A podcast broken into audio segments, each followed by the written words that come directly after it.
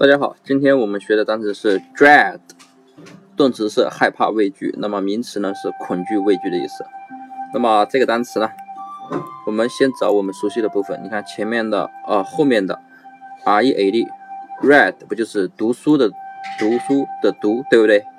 好，那么前面的 d 呢，我们可以谐音成低低着头的低，对不对？那么有的同学啊，他在读书的时候啊，他很他很胆小，对不对？比如说老师声音稍微大一点，你起来把这个书读一下。然后呢，他由于害怕把这个书读书啊，他读的声音很低，对不对？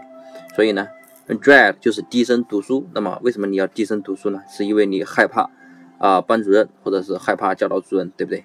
你看到他就产生畏惧，所以呢，dread 就是低声读书。那么低声读书是因为你对班主任感到害怕，所以最爱的呢就是。害怕、畏惧的意思了。好，那么大家记住了吗？